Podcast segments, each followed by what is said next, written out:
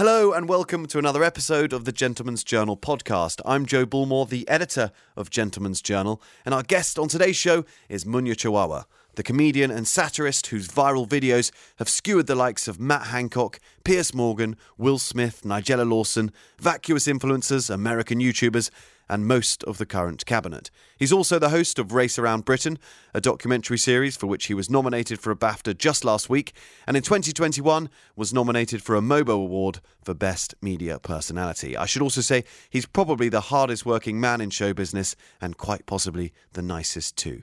So, in a thoroughly entertaining episode, Munya tells us about how he pretended to be Idris Elba's son in order to try and get an agent, what having a million followers might do to your brain chemistry, what the back of Olivia Colman's head looks like, and how middle aged Lithuanian women might just be central to his enduring success. Enjoy! But before we begin, I'd love to tell you very briefly about the Gentleman's Journal shop, our new men's style destination full of the independent brands that we love. You can find it at shop.thegentleman'sjournal.com. That's shop.thegentleman'sjournal.com. Head over there for special, unique releases from a fine curation of brands and plenty of picks and pointers from people in the industry who really ought to know. I'm sure you'll find something you love.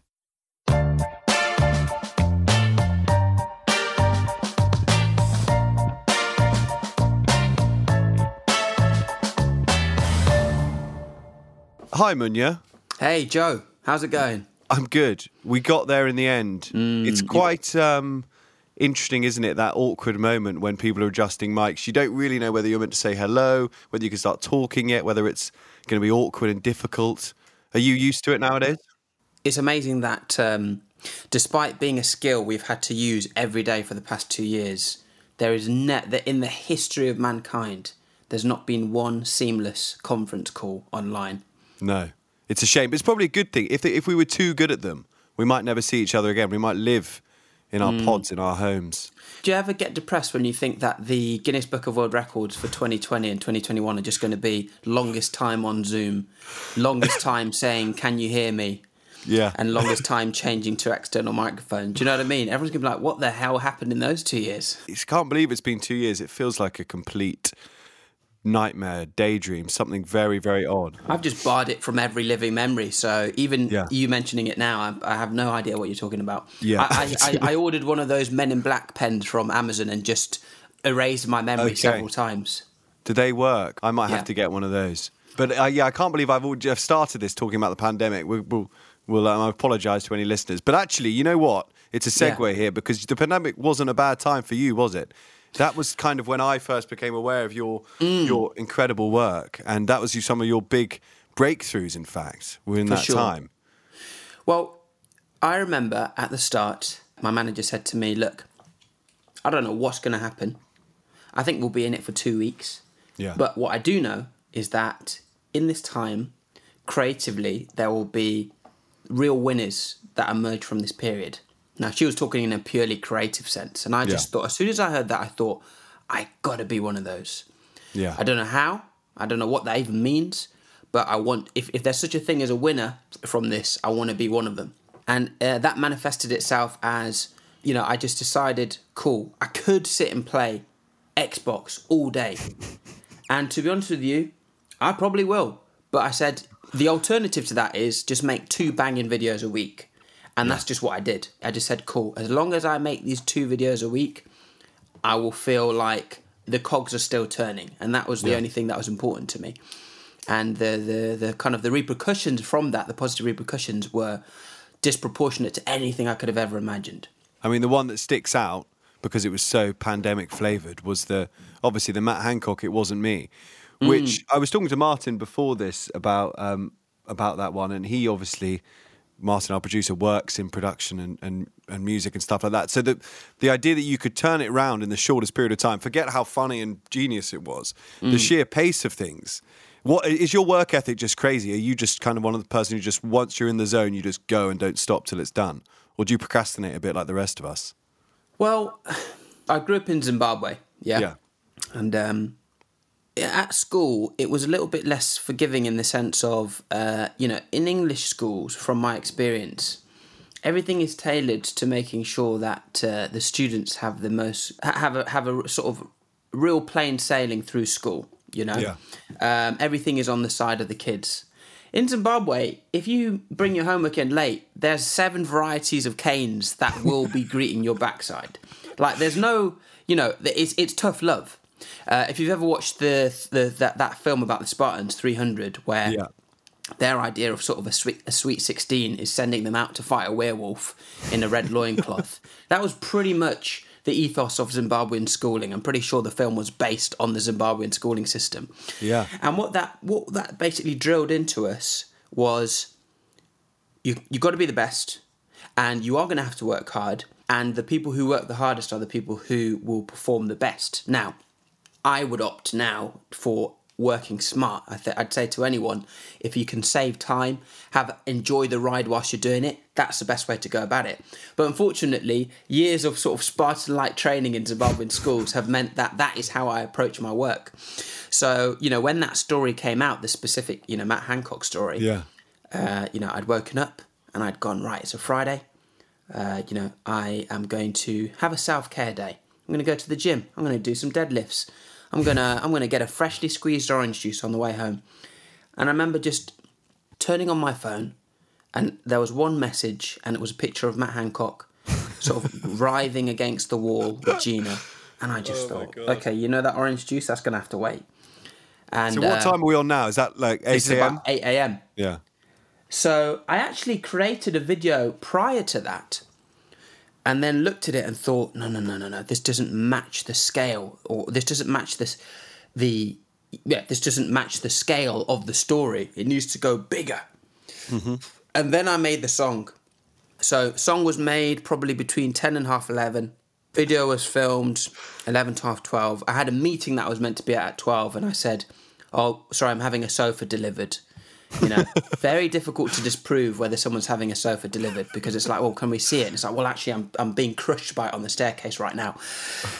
So, um, yeah, several people that day would have heard about this imaginary sofa being shifted Okay. up three flights of imaginary stairs. and then I rushed off to the meeting, waited for my, my editor Carlos to add a, f- a few flourishes. Yeah. And uh, when I got back, the video was ready. So it was a massively quick turnaround. Yeah. Um, that was one of those occasions where the song just flowed. It was almost as if Shaggy had made that song ready for Matt Hancock's adultery Yeah. because everything was just flowing so well. You know, Right. the PPE was was fitting perfectly with the rhyme scheme. You know, the double entendres about Mm. pricks and vaccinations just were working. It was just in that moment I felt like Kendrick Lamar. Um, except about except instead of rapping about sort of racial inequalities, I was rapping about uh, Matt Hancock's penis, which, you know, I'll leave you to decide which is more important. right. No, exactly. Well, the history books will let us know. But I think um, w- when when that first came out on, um, I think it was a Friday afternoon, someone said to me, "Oh, he must have, he must have got a tip off. He must have had an inside line and, and have been working on this for a few days." They thought you were Nah. deep in the, the kind of news media matrix, and I said, "I think he's probably just uh, reacted pretty quickly to events. It was incredible." Yeah, it's one of those things people always ask me. They say, "How do you, you know? How do you do it so quickly?" Um, and it's actually w- the one one question that I'm not really able to answer because I don't really know. Right. All I know is I had a very rigorous job in production where I would write scripts for a daily live magazine show. And you know, you'd spend the days before working on this masterpiece of a script. You know, the uh, the ceiling of the what's it called, the Sistine Chapel. What's the one where he, he does all the angels? Yeah, Sistine Chapel. you know, you'd get your, your script to the point of Sistine Chapel and you think, brilliant, can't wait for this to go to air.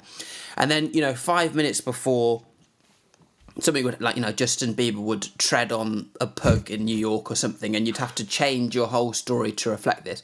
Okay. by the way, that's not an actual accusation of Justin Bieber. I'm sure he's he's got a perfect pug record. But, um, you know, something like that would happen, and you'd have to amend the entire script two minutes before going live. Yeah. And if you went live and it wasn't done, tough luck. Like you got to speak to the boss afterwards.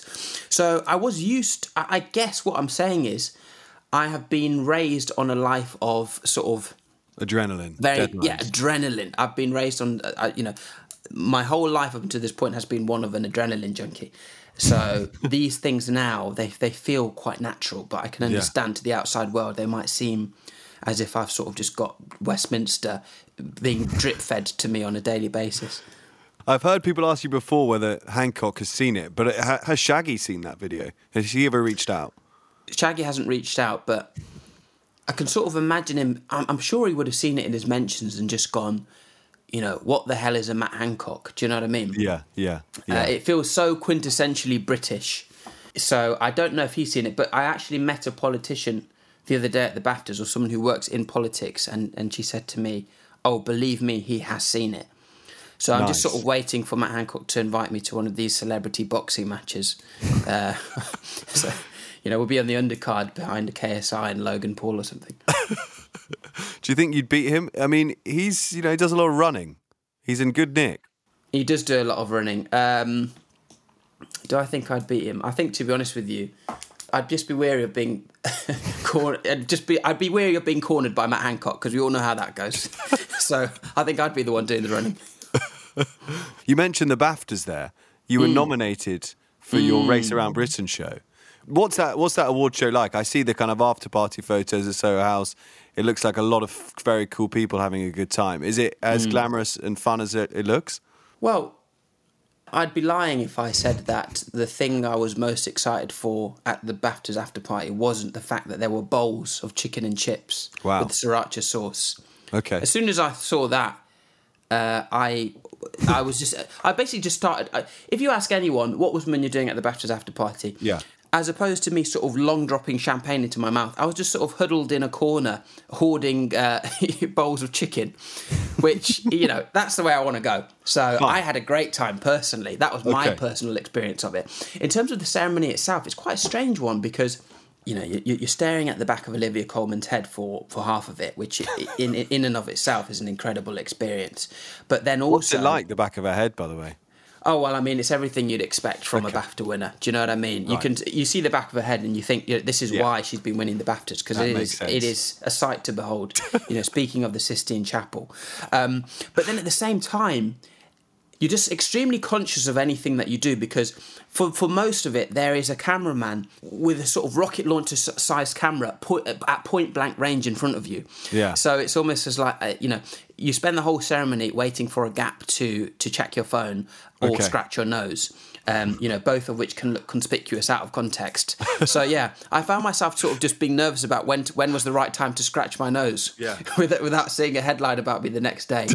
but I, I loved Richard Ayoade. I thought he was fantastic. Yeah, absolutely. I thought that the, you know, I thought that just it was very surreal making a YouTube show with my friends, first show we ever made, and then suddenly being sat in this room, which is sort of ninety five percent shiny gold stuff, with mm-hmm. some of the biggest actors of my lifetime. So, despite the you know the crushing devastation of not winning, I think actually when you do take a step back, I, I did have to think to myself, no, do you know what? It is still an achievement. Yeah, I so, think it definitely is. You mentioned Richard Ayoade there. Who were your kind mm. of comedy icons or heroes when you were growing up? Or in fact, just anyone in entertainment? Who did you look up to?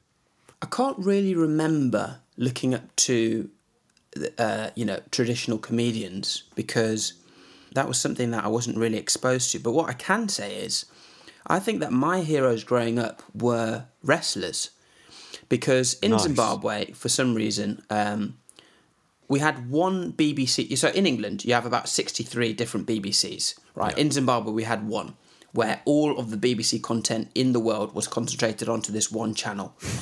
But for some reason, we then had about seven different wrestling channels. It's like Mugabe had, uh, so it's like uh, Mugabe and Zimbabwe had bought exclusive rights to just streaming wrestling at all hours nice. of the day. And so, you know, I spent my childhood watching these, you know, muscly, oiled up showmen who, who would have the, the whole crowd in a rapture and would sort of hypnotize the audience, yeah. you know, for hours on end and that was where I got my sort of my love for showmanship. You know, yeah. you talk about The Rock. I mean, I guess in some ways, you know, he's a big influence because, you know, he not only he dominated the wrestling world, everyone knows The Rock, everyone knows the People's Elbow, and then he sort of would deliver a, a metaphorical People's Elbow to the silver screen when he became a movie star. You know, he's launched his rap career, which I will save for another interview. But, you know, he's an example of someone, he's like a Swiss Army knife of a man who's just gone out there and entertained on all platforms. Yeah. And I guess I see, I saw that charisma and that confidence and that breaking of boundaries. And I think that is something that does inspire me. Yeah. Um, uh, you know, in addition to basically being, uh, you know, to him being my physical doppelganger. Yeah, naturally. you did some um, what's it called body double work with him, didn't you? At one point. Yeah, no, for sure. I mean, um, whether or not they put that scene into Magic Mike 3 is, uh, you know, that's a different question because the 18 rating can only allow you to show so much, but anything Okay. that's saved will just go into my OnlyFans. Absolutely. I don't want to bring. I was listening to the Elizabeth Day episode you did. There was there's there's a, a nude story there. We probably. Oh, yeah. Won't go there. In fact, even just leaving it out there is probably more powerful, and people can use their own imagination. Or is that Well, not yeah. fair? Or, or, no, no, no. I think that's very fair. All I'll say is um, you can create some pretty incredible accidental nudes with a bubblegum flavored Yankee candle. That's got to be the. That's surely got to be the tagline of the uh, of the article. I was working towards that for a good 10 minutes and now we've got it. So you, you spoke about your childhood there. Was it always Hmm. clearly going to be entertainment or presenting or, or, you know, you being the kind of star of the show? Or did you ever think maybe there's space for me as an accountant or a doctor or something? Oh God, no! I mean, I I think the height of my mathematical ability is writing boobs on a calculator. Which How'd you do that? That's me- five, eight. yeah, five eight double oh eight. Okay. Also, the first half of my phone number for anyone interested in working out the rest after if they're been driven into a frenzy by the the, the hint of a, a Yankee Candle story. um, so I yeah no look I was very interested in sort of the the more imaginative side of things. Yeah. I didn't know if it would be singing, acting, dancing, but what gave me a pretty good indication that it would be something to do with entertainment was how excited I would be when my parents would film us to, to send like videos over to my grandparents who are still in England and how excited I would be to watch that back. Um, that gave me a pretty good indication of, oh, I like being on screen.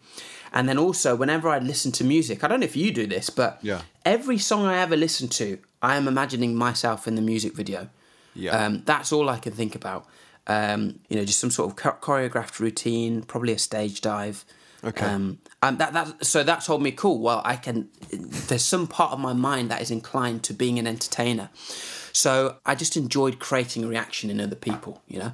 You said your maths wasn't great, but you were a, a pretty good student, weren't you? You were diligent, you worked hard. Mm. And you were head boy at, at one of the schools you went to. For sure, I was. Uh, so I've I've been head boy at every school I've been to. Which, if I had a hinge profile, that would be the that would be the top statement. Yeah. Um, I at school. So my dad was very strict, and he, um, you know, he loved two things very much: God and good grades.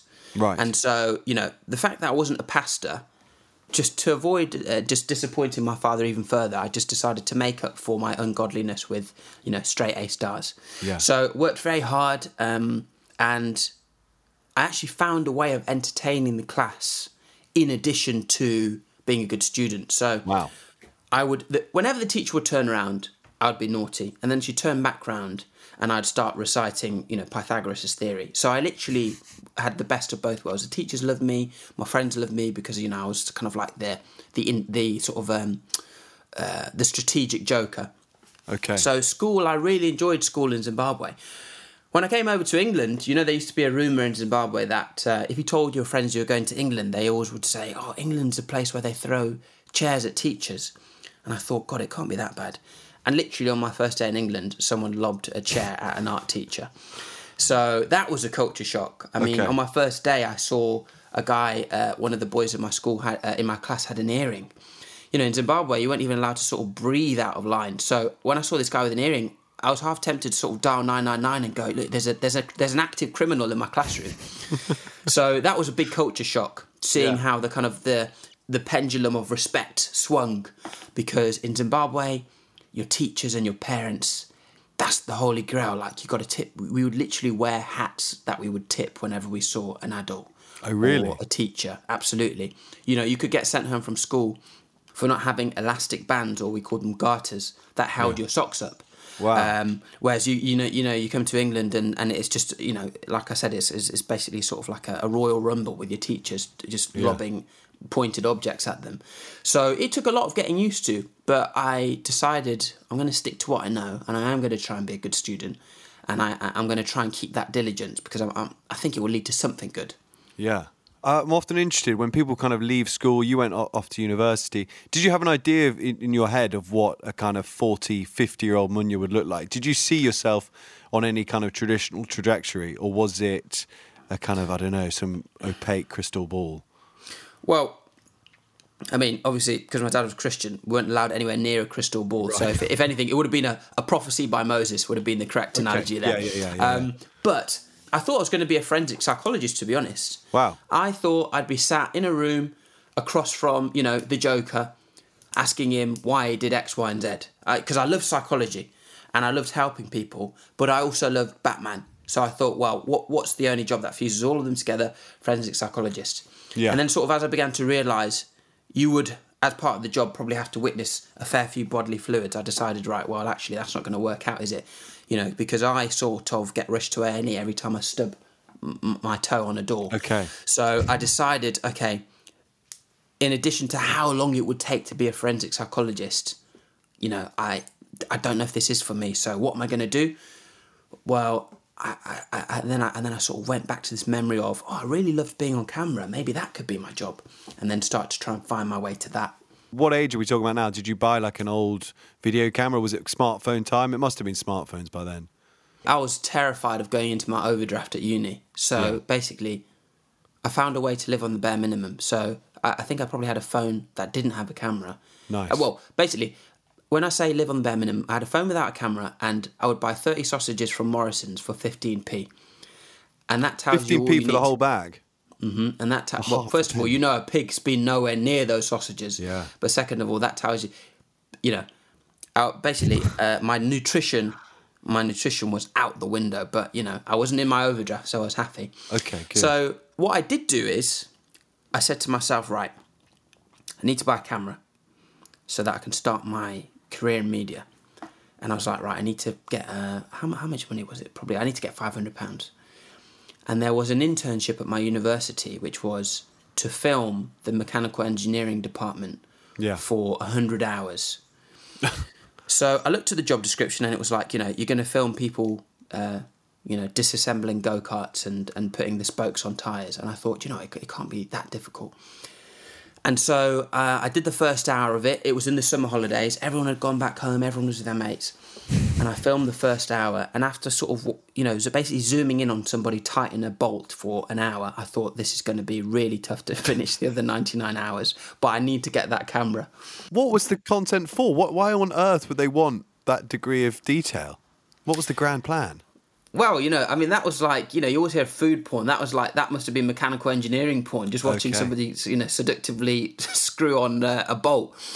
Yeah, they wanted 100 hours of it. Yeah. So I thought, God, you know, I, basically what I did is I, I stayed up for, I don't know what the exact equivalent would be because I'm not good at math, like I said, but I stayed up for, say, four days and four nights Yeah. filming in the day, editing through the night, so that I could turn around to the lady and go, "Well, I have done hundred hours." So I basically finished this hundred-hour internship in about four days, then went home, went home, like sent them some half-baked footage of a go-kart being pushed down a hill, and then went home and bought my camera, and then you know started my um, my career on on YouTube. Okay. Wow.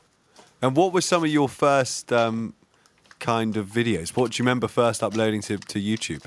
Um, I filmed a review of Kendrick Lamar's song. I can't remember even what song it was, but it was a review of Kendrick Lamar, and then it was a video of, um, and then it was a review of uh, Miguel, who had an album out. Okay. I- so this I- is 2012. I'm sensing this is. Yeah, this must have been. This must have been. Good Kid, Mad But yeah, was But these are these are straight. These are these aren't being funny. These are serious, ish. Well, I mean, I, I made attempts at being funny, but Yeah. the fact that I've made all of those videos private on my YouTube will, will tell you all you need to know about how how actually funny it was. But you know, I was trying to tell jokes. I was putting these videos up, and they'd get thirty views, and I thought, wow, you know what? Uh, Just call me KSI at this point because thirty views. I mean, come on! I was so excited. I was I was gassed. I was like, thirty views is brilliant. if I got 300 views, honestly, I was cracking open the Bucks Fizz because I think even then I was just excited. I think one thing that has always been present in my content is I just want people, I just love people watching it Yeah. and just feeling something about it and wanting to say something about it. So I was happy as you like. I'd film my videos. Uh, we had a goose in Norwich for some reason. We adopted a goose, Okay. uh, and it had a it had something called an angel wing, which meant it would never fly. So um, you know, I think I made sort of like a sort of four part Netflix series about this goose and the struggles Wow. of having one wing. And What I'd was the goose that. called? Uh, it was called Annie for some reason. Annie the goose. Yeah, Annie Yeah. the goose um, couldn't fly, couldn't really swim, so just sort of waddled around. Um, and I would just go after it and film it, and and put like, for some reason I'd always put it to um, I'd always edit it to the Jaws music Okay. um, because you know that's what Scorsese would do. I mean, Scorsese didn't even write make Jaws, did he? But I think it's Spielberg. They're all the same. These That's guys. the only one I know. Um, but but I think what's what's implicit within that is anything I could film, I would Yeah. film. Yeah. And I, and to be honest, lots of it I didn't even put on YouTube. I just loved editing and filming. And when I got back to university for the next term, I would always be the first in the students' union, and I'd have to unlock the doors to get into the whole building so I could go in to the student hub and start editing. And I'd Yeah. always get kicked out by security every day. Every single day, I would be the last. I'd be the first one to unlock the building. Then I get kicked out by security at the end, and all of it was either filming or editing. Like I was just it, that was my addiction. Wow. Mm. And then you, you left university and you decided that you'd be kind of more in front of the camera. And I think you were trying to be an actor and a presenter. I mean, that is obviously the, the kind of hardest and most competitive field in the world, really, to get into. Mm. What was your what was some of your ways in? Well, how what were you doing as a young jobbing actor? So with acting, to be honest, I'd I'd shot that one dead ages ago because I thought, well, I, you know, I need to go to drama school and I, Yeah. I, I don't think I can do that. So I thought, well, you know, presenting.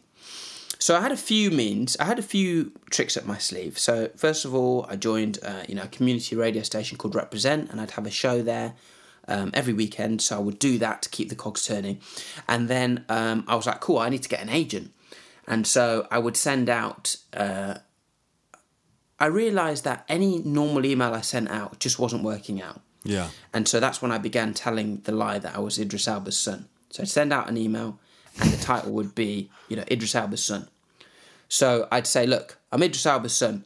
I do this, this, and that.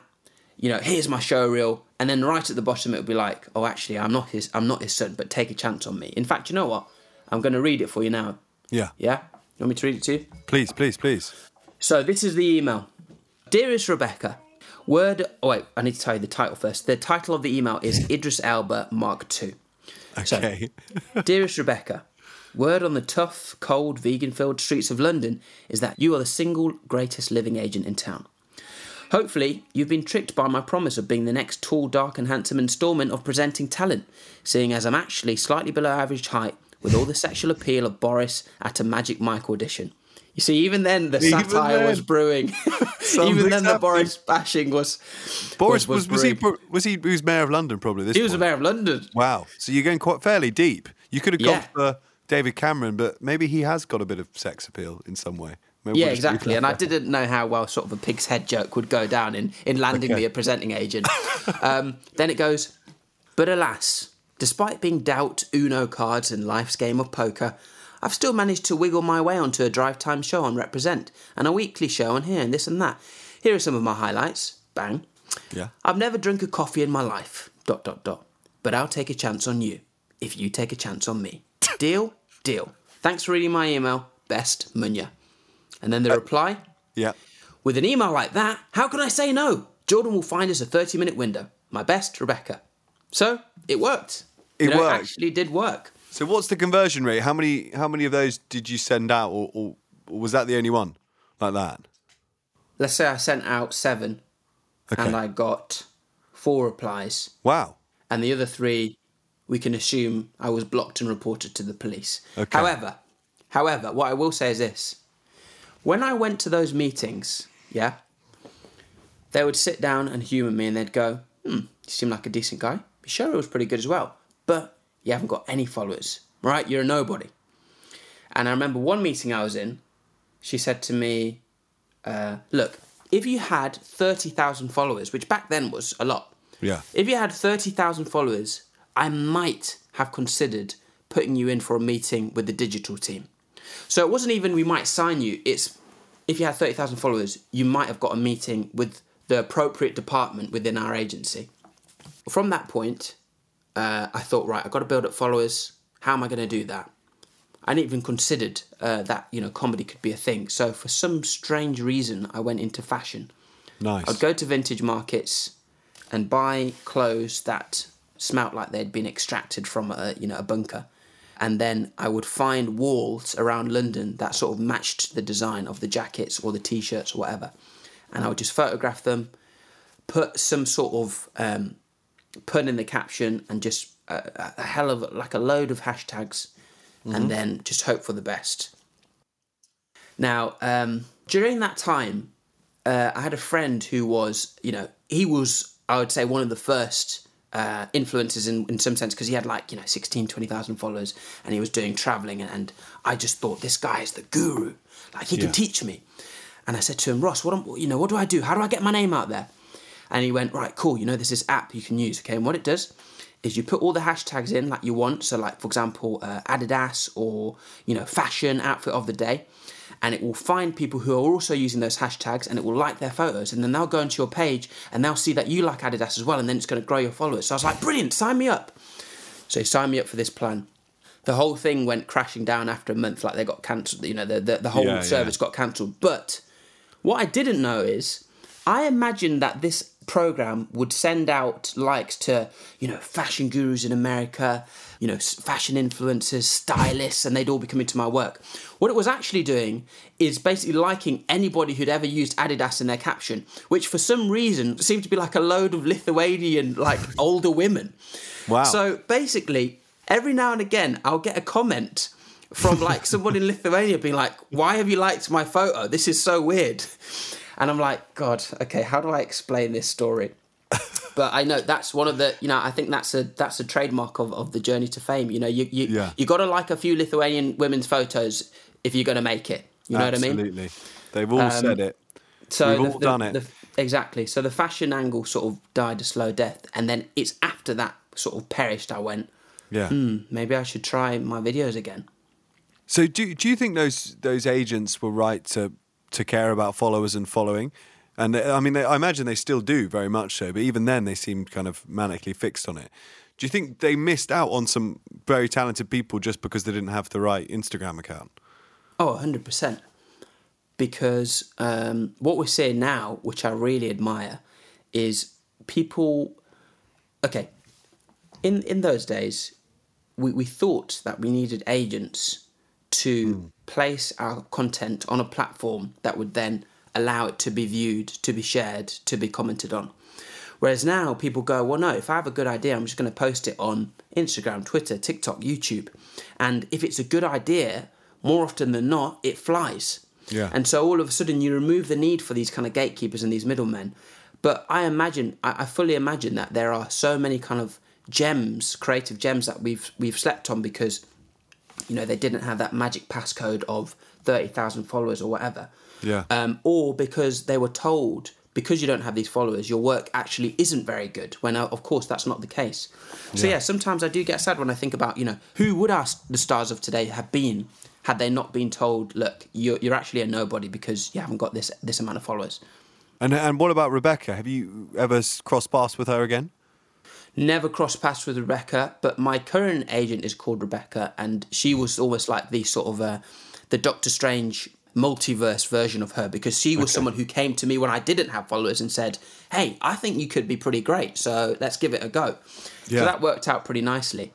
But um, you know, sometimes I come across people whom I know I know I've emailed, and I think they don't know that I know, and I just sort of have a, a, a cheeky giggle to myself. Do you what you've kind of got a mental catalogue of all these people? Oh yes, I mean I. Hold on to that. It's healthy, I think, to just store Hmm. every slight in your head forever. I'm like the uh, you know Arya Stark in uh, Game of Thrones where she has a, a, list of people she's going to assassinate. I don't. I've never seen that show. Oh, which, which ne- is. Hmm. often a cultural problem. Um, But let's pretend I said, yeah, yeah, yeah, yeah, yeah, yeah. Of course. Well, there's a girl in the show who, for some reason, loses vision, loses sight in both eyes, but then decides to avenge that by having a list of people that she's going to assassinate. That'll work, And yeah. she she she basically goes through the series, try, you know, trying to find these people. That's me minus the assassination bit. Okay. I- every every time I get like a a no, which I think is unfair, or is because there's an underestimation of what I can do, I always then make it my mission. That that list is what drives me. I think to myself, do you know what? Yeah. uh, your your no's are are, are an encouragement. Um, and I focus on the good bits, of course, but I quite like the idea of having to prove something. You know, that Yeah. keeps me going.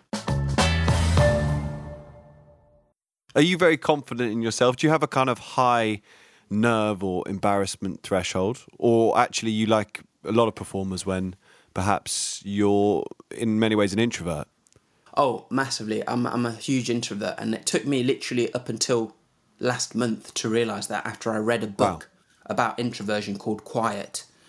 Um, let me quickly find who wrote it, just because I want to make sure that she gets her credit. It's by Susan. Uh, Quiet is by uh, Susan Cain. Susan Cain. what it basically taught me about myself is that I have a very limited supply of energy to give out to others. And I, I, I find the world quite overwhelming Yeah. So that it drains me very quickly. And what it taught me is that even though I create things that entertain people, I still myself as Munya, I'm quite different from that. You know, I, Right. I, I you know, introverts they overanalyze stuff. They ask a lot of questions. They seem quite intense. They really latch on to little things like a fleeting look in someone's face or a word that they might say, which they probably didn't even mean anything by, but introverts will take that as a direct kind of reflection on, you know, whether they've said something wrong. Yeah. So you spend so much of your time really processing things and thinking deeply about things, and then when you meet people, they're expecting you to be this sort of tap dancing, singing uh, enigma. Yeah. So for a long time, I always thought to myself, you know, am I disappointing people when I meet them in real life? Because, you know, m- most of my time I spend inside my own head, and I Yeah. can imagine that the when you watch my videos and you see me singing and dancing and this and that, you, you would expect something different. But Yeah. it just taught me to embrace who I am. You know, it taught me to say, look, there have been many incredible, you know, introverts. And there's actually a list in the book right at the beginning that tells you all of the things that wouldn't exist without introverts. Wow. Um, you know, even Rosa Parks, she was an introvert. Wow. And yet her an instance of extroversion or you know an, an introvert suddenly being outspoken changed the world forever. So I just stopped feeling. I just started to feel a bit less guilty about maybe not Yeah. being this this spectacle that people perhaps expected me to be. Um, Yeah. And I and I tried to think about my deep thinking of things as as something of a of, of, of something more of a superpower than a sort of hindrance. Yeah. I mean, social media is is a bizarre place at the best of times, but it must be odd to have that kind of mindset and yet be broadcasting sometimes to to so many people. Just a few weeks ago, you passed the million follower mark, which is mm. like an unfathomable amount of people who are seeing your work, mm. which must be wonderful. But then, mm. does something like that come with a new kind of pressure? What was it like waking up on that first morning and thinking, right, we finally hit one zero zero zero zero zero? How many? I don't know how many there are. Six probably.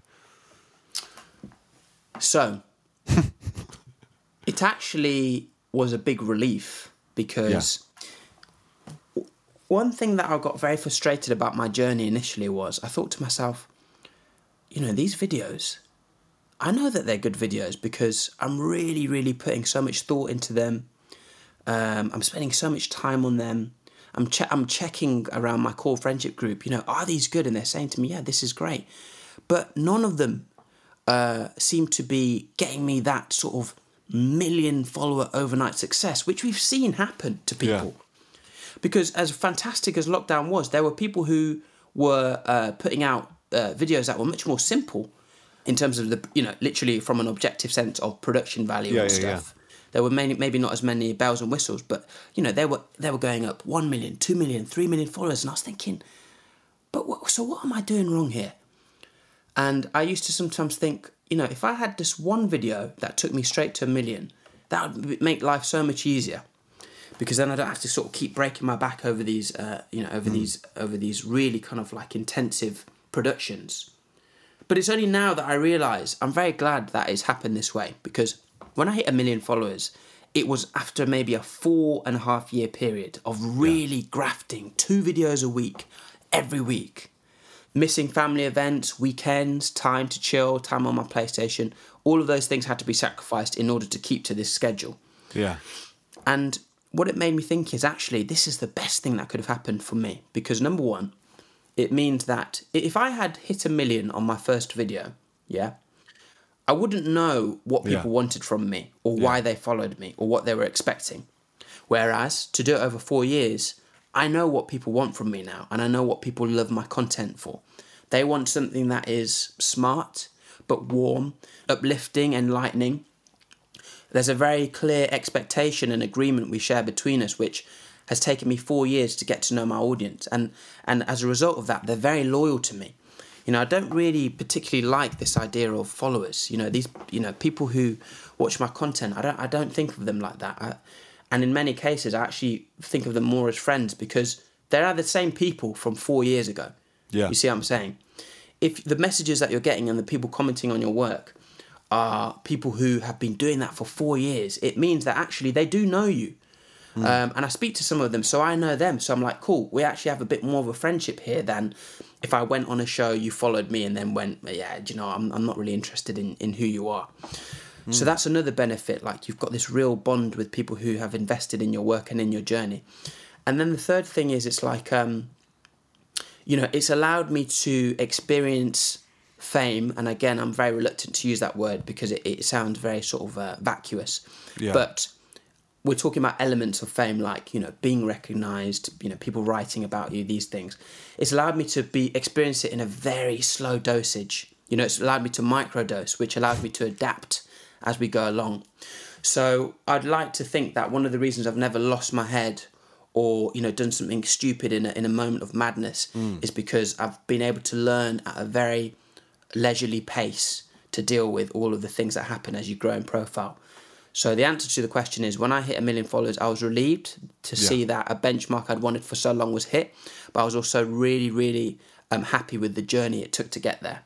Yeah, that's a great answer. What does hmm. it do though to your um, to your relationship with your phone? Because uh, you know, when I get thirty likes on a photo, if I'm hmm. lucky, I can even notice if I'm aware of it that you know the the brain chemistry, the the hmm. squirt of dopamine, and me checking Instagram more often. If you've got that many likes coming through, is your phone literally red hot? Is it just bing, bing, bing, bing, bing, notification, notification, notification? What's that like pragmatically? Mm. You know, I actually don't have any notifications on Okay. any of my apps apart from WhatsApp, and I made that as a conscious decision because I, I created a Finstagram, which is when obviously it's what it's, it's basically you know close up pictures of my eyebrows for my friends to enjoy. But for some reason, I can't turn off notifications on that. Okay. from my other account. So when I go on my Instagram, just for a second, my phone it suddenly becomes like an electric toothbrush, just vibrating without stopping. And I think to myself, no, no, no, this is so stressful. It's like a it's like a a, a slot machine almost. Yeah. So I decided, no, no, I'm not going to have notifications. But what you say about dopamine is very interesting because you know I did a psychology degree and I'm very well aware of the, the effects of it. When when a video goes viral, it is like you know dopamine being injected into your veins because it's this rush of your happiness, but also ex- vicariously experiencing the happiness you're bringing to however many people watch the video. Let's say um, let's say eight hundred thousand people watch the video Yeah. Seeing their joy is like is like a multiplier. It's like a combo multiplier on the feeling you're already getting. And so you can, you know, I can see very easily how that feeling um, could be for some people quite addictive, you know. And there's things that I have to to put in place to to stop myself getting addicted to that because a video posted in lockdown is very different from a video posted now. People are out, the sun's out, they're back to their jobs, they're back to their friends. They're not going to be sat glued to their phone. And so, by every right, by every intent and purpose, it could feel pretty depressing seeing Yeah. a post lockdown drop in content. So, what I tried to do is I tried to say to myself, look, you know, what am I actually doing in the sense of what am I spending my time on? And then when I look and I think, right, I've written and starred on a TV show that's gone out on BBC. I'm preparing for something which will hopefully go on channel X, Y, and Z. I'm scripting. I've I've got my own company. You know, we've got nominated for BAFTA. What I'm learning to do is to shift my sense of achievement away from my social media notifications. Yeah. Because, for example, uh, I did a cover for Time Out magazine, which was just such a, an amazing full circle moment because, you know, I used to really rush to London to commute to work and I used to rush and grab one and really just savor it the whole day in my magic in my mind waiting for the 2 hour train back to Birmingham and I'd read it. So to be on the front cover, you know, I should have been doing backflips. But when I posted that I was doing the front cover, let's say it got like maybe, you know, 80 comments or whatever and then a sketch might get 2000 i thought oh well maybe no one cares and then i had to stop myself i said Munya yeah. are you crazy you're going to invalidate this experience because you didn't get this amount of numbers show up on a screen. That's when i realized you know what? I need to really take the reins here and, and actually completely detach the concept of achievement from numbers on, on a phone. And i'm working on that. Um, that's a goal for this year. But you know those are things that you need to put in place for yourself.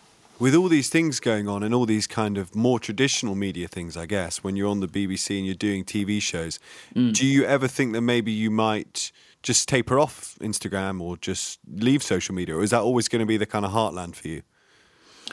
I mean, it's a great question because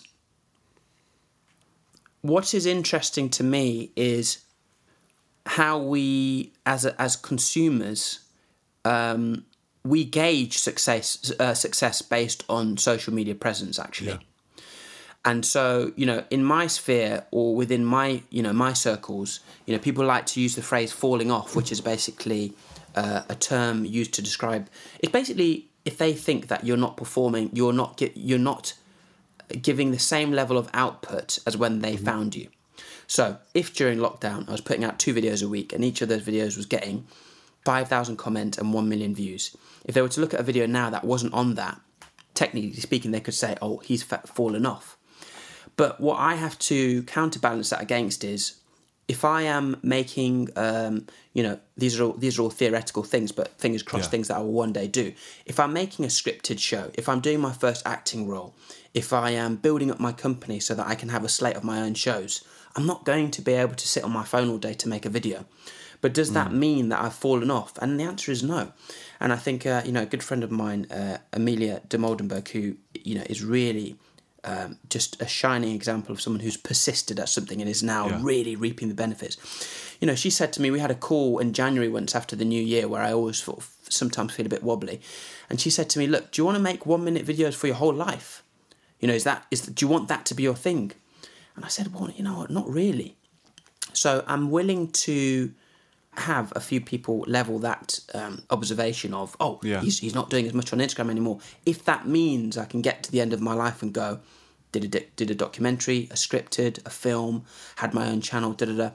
You know, I just need to remember that as a creator, my job is to push myself to create in as many yeah. ways as possible. You said you feel a bit wobbly in in, uh, in mm. New Year. It's just the fact the passage of time is quite a, a tricky thing to deal with. Well, you can imagine it, can't you? You you you kind of end a year and you look back at all these incredible things and you think to yourself, how on earth am I going to top that? Hmm. You know, it's just that feeling. I, I, always think of the new year as starting from scratch for some reason. Yeah. Maybe in other people's brains, it's a continuation of yourself, and people see, oh, yeah, it's when you're going into 2022 or whatever. But for me, it all starts from scratch. That's why it's really important for me in January to nail a couple of really big sketches to go, do you know what? that wasn't just flavor of the month. Like yeah. I'm, I'm still here and I'm still working hard and I'm still going to keep entertaining. That's probably one of my own sort of psychological uh, constructs, but um, I think it can be a good thing because it encourages me to hit the ground running. And what I tend to do is I start every year with a, a 66 day challenge. Wow. Uh, so I'll do like a 60, I'll do like a 66 uh, TikToks in a row. Now, not all of them are great. Uh, you know, some of them are very simple, maybe a bit lip syncing, and then others will be a bit more complex. But what it does is it forces me to create and get back into that habit, and uh, to to really just restart my brain. Yeah. So you know, that's that's something I try and do as well. Why sixty six days? Oh, because I did this uh, campaign with Gymshark, and they said it takes sixty six days to start a habit. Oh, nice! So it's just stuck with me. We had Ben Francis on this. Have you, have you met oh, Ben? Oh, really? I'm sure you have. Uh, I actually have never met him in person, but I I, Yeah. I know his jawline well. He's he's one of those guys. I mean, you're not dissimilar, who are younger than me, and you just think, ah, okay, they worked it out very early on, and um, most of us take a long time to do it. On that the note, like someone like Ben and a lot of people I speak to, they seem lucky in a sense that they worked out what they wanted to do. Like it's very easy saying chase your dreams, but the hardest part most of the time is being like, well, what is my dream, and what is a conceivable dream that I could chase? Do you feel like you? you found out you found what you want to do do you feel like you've kind of got something sussed out or does that never happen Well, for me, I'm a very logical person, which, you know, is sometimes to my detriment. So when I say I'm a logical person, what I mean is I'm very like dichotomous. So if something is a yes or a no to me. It's either black or white. Mm-hmm. So, for example, I was like, cool, I want to be successful and I want to do something that enables me to entertain people and to engage with people. So what I did is I would just go through everything. I was like, cool, fashion vlogging. Is it getting the numbers I want? Is it getting the reaction I want? No. Cut it off. Podcasting, tried a podcast. Radio show, da da da da da, everything, just going through them. And then, of course, I did my first comedy. So I did a comedy sketch. Well, how many did I do? I did one, two. So on my third, my third comedy sketch uh, on Instagram when I was doing this sort of last ditch attempt at, am I going to be a creator? The third one went viral, yeah? And I went, cool, already this is way more than I've had from all of these other things combined. So in my brain, I was like, cool, this is it then. yeah And I just, I just went hell for leather on that thing. So, you know, it was, it was very much like that sort of cutthroat process of elimination because, you know, some people you'll say, what do you want to be in life? And they'll go on this really incredible journey of discovery and stuff. For me, I was like, does that work? No. Does that Yeah. work? No. Does that work? Yes. Cool. I'll do that then. You know? but you know what that's that's a great way of thinking about it so is your advice to kind of to young creative-ish people just do lots of stuff and try lots of different stuff. Not just a huge body of work but a varied body of work i suppose. My advice to anybody who was in the position that I was in, or is, is you know, somewhere along that spectrum, yeah. I always used to use this analogy of uh, a wall, yeah? So imagine you've got this brick wall in front of you, and somebody says, Cool, we're going to give you your entire lifetime to knock down this wall, yeah? So I imagined it as you've got like this huge suitcase full of tools. Now, if you take out a teaspoon and hit the same area of the wall every day, it will come down one day. You know that because every time it's taking off a fragment of the wall, but it will be very slow. But if you then get in the toolbox and you see like a pickaxe or like a pneumatic drill, the wall's going to come down so much quicker. So the only way the wall is going to come down full stop is if you're always hitting it. So that for me, the message within that is sort of twofold. Number one, it's about making sure you're always attacking that wall. You know, mm-hmm. just always try something, be doing something because you, you'll be figuring out you're knocking down this obstruction between you and what you want. But then, you know, switch things up and try different tools because once you start switching those tools, you will then very quickly discover what when's the wall coming down quickest. Yeah So that, a combination of those two messages, which is, uh, you know, find the right tool and make sure you keep chipping away at it. Um, Nice. You know, which I'm pretty sure is the, you know, th- that's the, that's r- rule 101 for getting an NVQ in uh, in wall destroying. Uh, that would be a lovely note to end on. But I want to ask Yeah. You one more question because we started this this conversation, and I apologise again. I spoke about the pandemic, but That's it's fine. been such a weird couple of years, and it and it actually Hmm. seems to be getting weirder and and and perhaps slightly darker and dimmer because Hmm. everyone I know who's intelligent and understands these things says there's a recession coming, and obviously cost of Hmm. living is going up. How do you kind of approach things like that? And do you think a lot of people say in this kind of time, "Oh, satire is dead. We can't get more ridiculous um, than MPs watching porn and people lying about birthday cakes." Do you think that's the case, or do you think there's always going to be room for kind of poking fun at power? Well, you see, remember what I said, isn't it, about the, the dichotomy? It's like Yeah, the infamous one is you can either laugh or cry, isn't it? Mm-hmm. Now, the world doesn't need me to make everyone more miserable. You know, Right. if I go on Twitter and I say, "Do you know what? This is pretty crap, isn't it? You know, how depressing is this?" that that the world doesn't need that from me. no, So if I can, a, a small fragment of the world is saying to me, I like it when you make me laugh about this thing, then I will continue to do that, you know. Whether it makes a change, I don't know.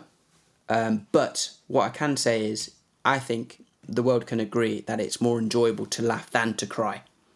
So yeah. if I can do my bit amongst all the other incredible creators, comedians, musicians, whatever, to shift that light dark balance, then you know I feel like it's my duty to my you know my species to do that. And do you think it ever ever does make a, a small change? Do you think it ever does affect kind of real change, at least in the way people think about things? I think it does actually, because you know I've met many politicians, I've met many you know civil servants and people who work in politics who talk about you know my videos being circulated in WhatsApp groups and stuff, and I think a lot of the time for uh, you know people in power there is this perception that you know the public doesn't know and that we're being hoodwinked, but actually people are very smart, and I think if a piece of content is shared and they realize how much it's resonating with people, perhaps that bursts that bubble of, oh, yeah. maybe we're you know maybe we're not getting away with it, and people are much more intelligent and switched on and aware of their lives uh, than than we thought. Of course. Well, long may it continue. I think we probably need you and people like you more than ever. But it's been oh, so you, so lovely mm. to speak to you, and there's so many more questions. But I'm just in short, kind of in awe of your positivity, your creativity, um, and I think yeah, I think you're oh, probably you, gonna. I mean, you don't need me to tell you, but I think mm. you're on the right track, young man. You've got oh, it thank right. you, man. No, I appreciate that. And my, my thing is, it's very strange because when I saw the uh, when I saw the email of things that we might talk about, yeah. Anytime I see the word to do with like fame or profile or celebrity, yeah. I actually do feel like um, I never want to mislead people with those terms in relation to myself because ultimately what this whole thing is, like even the reason I'm on this podcast is because I've got a tripod and a camera and a room, yeah? And I, I, I assemble those things and I make something and I put it out there. My dad's not famous, my mum's not famous. I never went to, uh, you know, acting school, anything like that. You know, I did a psychology degree. And I just said, cool, this is something I enjoy doing. And people decided, oh, we enjoy it too. And so I, just want to make sure that people never feel like there's a vast void in you know my life and their lives because actually it's just same old Munya in the same old room doing the same old thing, but just having done it for a long time. So I really hope that um, you know there are people who are listening and going, do you know what? Yeah, I might give it a go. I might set up that little tripod I've had kicking about or whatever, you know, or, or I might I might write something about Matt Hancock's penis as well, and just see where it gets you, you know. But it can be done. Okay. Perfect. Munya, thank you so much. You're welcome, bud. Thanks for having me.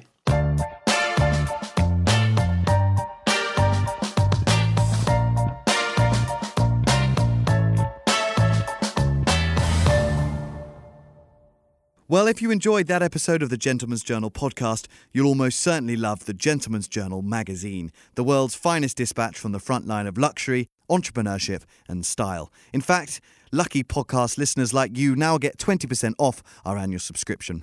Just enter the code POD20 at thegentleman'sjournal.com to find out more.